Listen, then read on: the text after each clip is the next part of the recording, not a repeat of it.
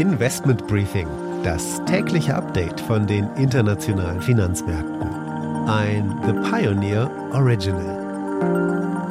Heute wieder alle Augen auf die EZB. Am frühen Nachmittag wird der nächste Zinsentscheid bekannt gegeben. Die Mehrheit der Fachleute geht von einem weiteren Zinsschritt in Höhe von 75 Basispunkten aus.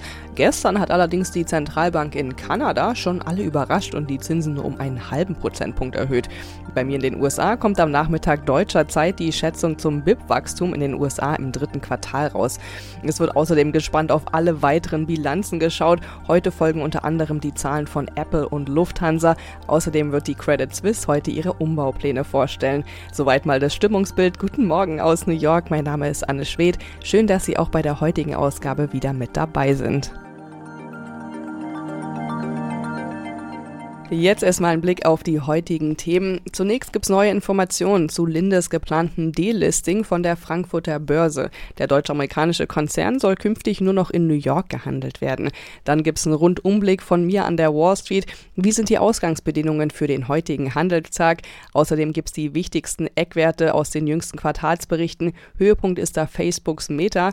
Danach nehmen wir uns noch die Bilanzen von der Deutschen Bank und von Mercedes-Benz vor. Beide haben ordentlich Gewinn gemacht. Sie hören Deutsche Bankchef Christian Sewing und Mercedes-Finanzvorstand Harald Wilhelm. Das Investment des Tages ist diesmal der Klinikkonzern Fresenius. Hier ist ja seit einigen Wochen Bewegung drin. Das sind unsere Themen heute. Die komplette Ausgabe hören Sie aber nur als Teil unserer Pioneer-Familie. Alle Informationen dazu finden Sie online unter thepioneer.de. Also direkt anmelden und nichts Wichtiges mehr verpassen.